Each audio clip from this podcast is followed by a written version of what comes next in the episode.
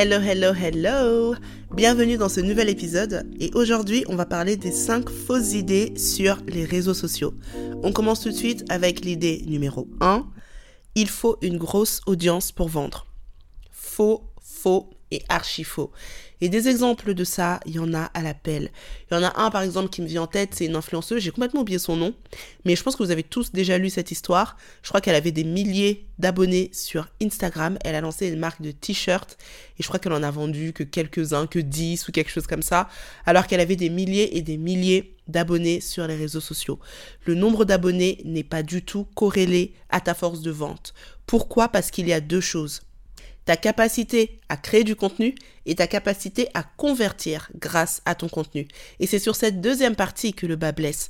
Et très souvent, on a l'impression que grosse communauté égale gros chiffre d'affaires, mais c'est pas forcément vrai, notamment si tu vends des produits, parce que si tu ne sais pas vendre, que tu t'adresses à 1000 personnes ou à 10 000 personnes, ce sera pareil. Je me souviens, moi, quand j'ai commencé euh, dans l'infopreneuriat, je parlais avec une, euh, une autre euh, coach dans un domaine totalement différent du mien. Et à l'époque, elle avait 2000 abonnés. Et je me souviens que sa formation coûtait quelque chose comme 2000 euros. Et elle était en train de faire un lancement. Et elle a fait un lancement à 20 000 euros, quelque chose comme ça. Elle en a vendu une dizaine. Même un peu plus de 20 000 euros, il me semble. 30 000 euros. Quelque chose comme ça, en tout cas. Et là, juste, tu te dis, purée, elle a 2000 abonnés.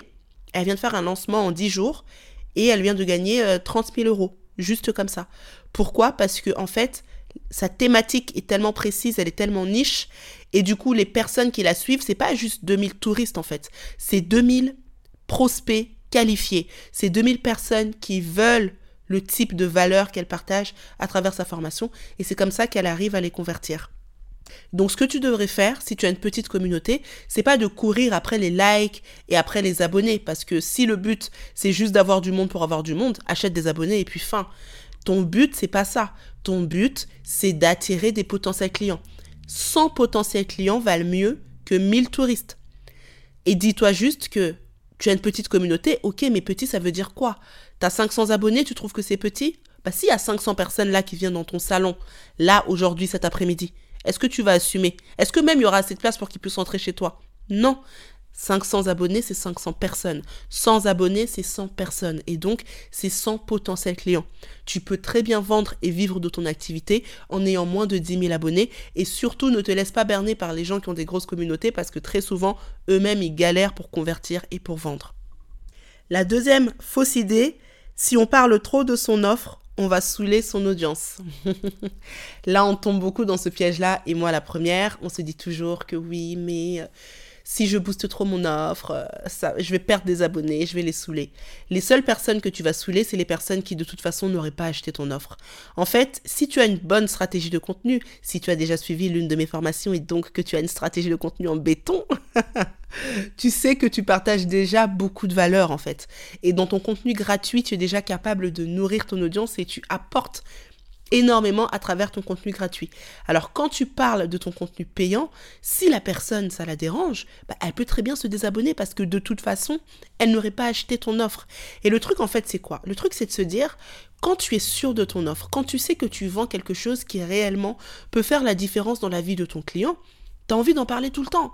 Moi, l'exemple que je donne souvent, c'est euh, l'année dernière quand je me suis acheté un air fryer, mais j'en parlais matin, midi, soir. Et pourtant, je touchais aucune commission euh, sur les air fryers. Hein.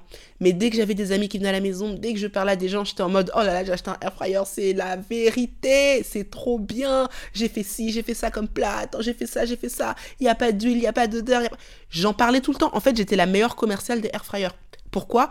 Parce que j'étais tellement excitée par le produit et j'ai tellement moi-même expérimenté le produit et vu les résultats chez moi que j'avais juste envie d'en parler à tout le monde parce que c'est le super bon plan. Et eh ben normalement, tu dois avoir cette même excitation quand tu parles de ton offre. Tu sais tellement que ton offre, que ton produit, que ton service, que ton produit digital va aider les personnes et va leur permettre de passer d'un état A à un état B que normalement, tu devrais être excited d'en parler tout le temps en fait. Et les personnes que ça gêne, en fait, bah, comme je le disais, c'est pas tes clients. Et tu verras que très souvent d'ailleurs, les personnes qui achètent ton, produit ne sont pas forcément les personnes qui font le plus de bruit sur ta page. Hein. Très souvent, tu verras que c'est des personnes qui sont discrètes, qui n'ont peut-être même jamais commenté, qui ne t'ont jamais parlé en DM, c'est pas ceux qui sont là qui te parlent tous les jours, etc., etc., et qui n'achètent pas. Hein. Ceux qui achètent, souvent, c'est les silent buyers. Ils sont là, ils regardent, ils regardent, ils hésitent. Et c'est quand tu vas parler de ton offre qu'il va se dire, tiens, vas-y, je saute le pas, cette fois j'y vais. Donc, n'aie pas peur de parler de tes offres. Et ceux que ça dérange, well, la sortie est juste par là. Merci bien. bah d'ailleurs, comme on parle d'offres, je vais en profiter pour parler de mon offre du moment. en fait, j'organise une masterclass gratuite qui sera disponible en replay uniquement pour les personnes qui sont inscrites et dont la thématique est comment gagner tes premiers 1000 euros par mois grâce aux produits digitaux en 2024. L'idée, c'est vraiment de te partager les clés et le système que j'ai moi-même mis en place pour commencer à générer mes premiers revenus grâce aux produits digitaux. Si t'es intéressé, va en barre de description de cet épisode, il y a le lien pour s'inscrire. Attention, le live aura lieu dans quelques jours, donc ne tarde pas trop. Ensuite, la troisième fausse idée sur les réseaux sociaux, c'est perdre des abonnés, c'est mal.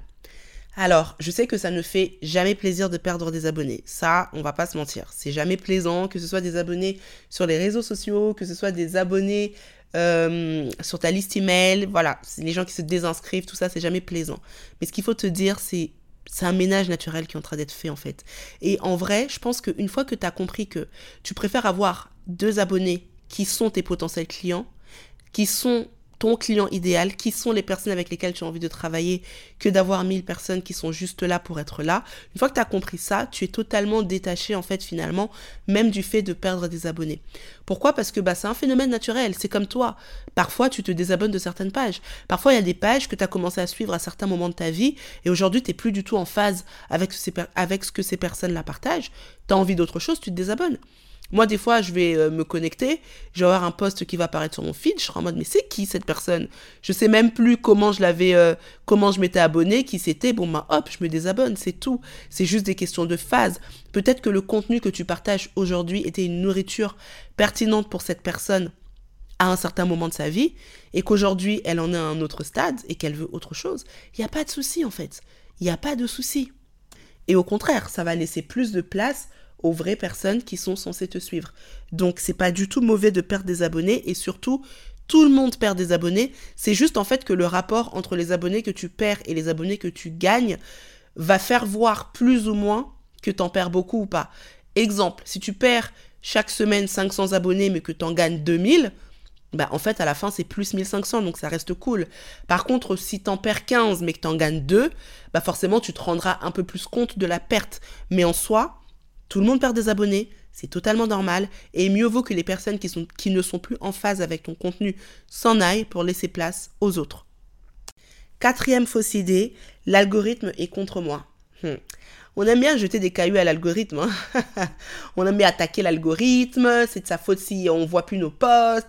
C'est de sa faute si euh, le nombre de nos vues baisse, etc., etc. L'algorithme, c'est ton allié. L'algorithme, il faut juste le comprendre. L'algorithme, il faut juste lui donner ce qu'il veut. Si tu donnes à l'algorithme ce qu'il veut, il va te mettre bien. Il va te booster, il va montrer tes contenus. Si tu ne lui, si tu ne lui donnes pas ce qu'il veut, bah tu vas rester caché en fait. Et donc que veut l'algorithme? Là, ça va dépendre de toi, ça va dépendre de ton audience, ça va dépendre de ton contenu. Donc, il faut que tu sois hyper euh, carré par rapport à tes statistiques, par rapport à l'évolution de ton audience. Il faut que tu regardes tes contenus, que tu les analyses pour savoir qu'est-ce qui fonctionne et qu'est-ce qui ne fonctionne pas. Ce qui ne fonctionne pas, on laisse tomber. Ce qui fonctionne, on continue. Fin. Et plus tu vas donner à l'algorithme le type de contenu qui fait que les gens sont plus engagés par rapport à toi et à ce que tu partages, plus l'algorithme va te booster. En fait, c'est un peu le serpent qui se mord la queue. L'algorithme, avant de te booster, il a besoin de se rendre compte de la pertinence de ton contenu. Et donc, comme c'est un robot, lui, il sait pas, il va pas commencer à lire ton contenu pour savoir si c'est pertinent ou pas. Donc, comment il va savoir que c'est pertinent ou pas C'est par rapport aux interactions qu'il va y avoir sur ton contenu. S'il y a peu d'interactions, il va se dire, le contenu n'intéresse pas, donc je ne vais pas le booster plus. S'il y a de l'interaction, il va se dire, le contenu semble intéresser, donc je vais le booster plus. Du coup, ton travail à toi va être de faire en sorte de créer le contenu qui va intéresser ton audience pour que ton audience soit réactive par rapport à ce contenu, pour que l'algorithme booste encore plus ton contenu auprès d'une audience plus large et pour que ton compte continue de progresser. Basically, c'est ça. Donc non, l'algorithme n'est pas ton ennemi, il faut juste que tu apprennes à travailler avec lui. Et enfin, la dernière fausse idée, c'est que il faut se montrer, sinon ça ne marchera pas. C'est faux, faux et archi faux. tu n'es pas obligé de te montrer. Et c'est ça la beauté des réseaux sociaux, c'est que peu importe ton style, peu importe ta personnalité, peu importe ce que tu veux faire, tu peux le faire. Pourquoi? Parce que tu es unique et ton audience est unique. Ton audience va t'aimer pour toi, va t'aimer pour ce que tu partages et pas parce que tu fais comme les autres ou tu ne fais pas comme les autres. Donc la première chose, c'est d'abord d'être aligné avec le type de contenu qu'on a envie de partager. Et une fois que tu es aligné avec ça, il y a plein de stratégies pour faire les choses sans se montrer. L'un des exemples que je donne souvent, c'est que moi, par exemple, on sait que je suis maman, on sait que j'ai deux enfants, mais on ne sait rien d'autre sur eux. On n'a jamais vu leur visage, on ne connaît même pas leur vrai prénom, parce que je les appelle par des surnoms Tornado et Tsunami, donc tout le monde sait qu'il y a Tornado et Tsunami, personne ne connaît leur vrai prénom, personne ne sait même quel âge ils ont vraiment. Enfin, je, je ne dis que très peu de choses sur mes enfants parce que je considère que c'est mon jardin secret et que j'ai pas envie de le partager. Et pourtant, à côté, bah, il y a d'autres créateurs de contenu qui vont tout filmer, qui vont montrer leurs enfants, etc. etc. Il n'y a pas de bonne ou de mauvaise manière de faire. Il y a juste ce avec quoi toi tu es à l'aise. Donc du coup, quand tu sais que tu as envie de créer du contenu, mais que tu n'as pas envie de te montrer, plutôt que de rester dans ton coin et de ruminer, et de te dire bah, je vais jamais y arriver parce que j'ai pas envie de me montrer, décide de mettre en place les actions qui vont te permettre d'être hyper présente, de créer du lien avec ton audience sans te montrer. Par exemple, dans ma formation Freedom qui va revenir le mois prochain, je suis en train de travailler sur un module. Alors, je ne sais pas encore exactement comment il va s'appeler, mais je sais qu'on va parler de la stratégie faceless. Faceless, c'est-à-dire sans se montrer, en fait, sans montrer son visage. Parce que j'ai beaucoup trop de clientes qui ont justement ce fardeau de je veux pas trop me montrer, je ne sais pas comment faire. Et j'ai envie de décortiquer une stratégie de contenu aux petits oignons pour leur montrer exactement ce qu'elles peuvent faire, quel type de contenu elles peuvent créer, à quelle banque d'images est-ce qu'il faut qu'elles s'inscrivent pour avoir du contenu, comment est-ce qu'elles peuvent faire pour créer du lien avec leur audience sans montrer leur visage, parce qu'il y a mille et une manières de le faire. Mais en conclusion, l'idée c'est juste de dire, t'es pas obligé de te montrer. Si tu veux pas te montrer, t'as mille et une manières de créer du contenu, de fédérer, de faire grossir ton audience sans montrer ton visage. Voilà, c'est tout pour l'épisode d'aujourd'hui. J'espère qu'il t'aura plu. Si c'est le cas, n'hésite pas à me laisser 5 étoiles et un petit commentaire sur la plateforme sur laquelle tu m'écoutes. Et moi, je te dis à demain pour le prochain épisode. Take care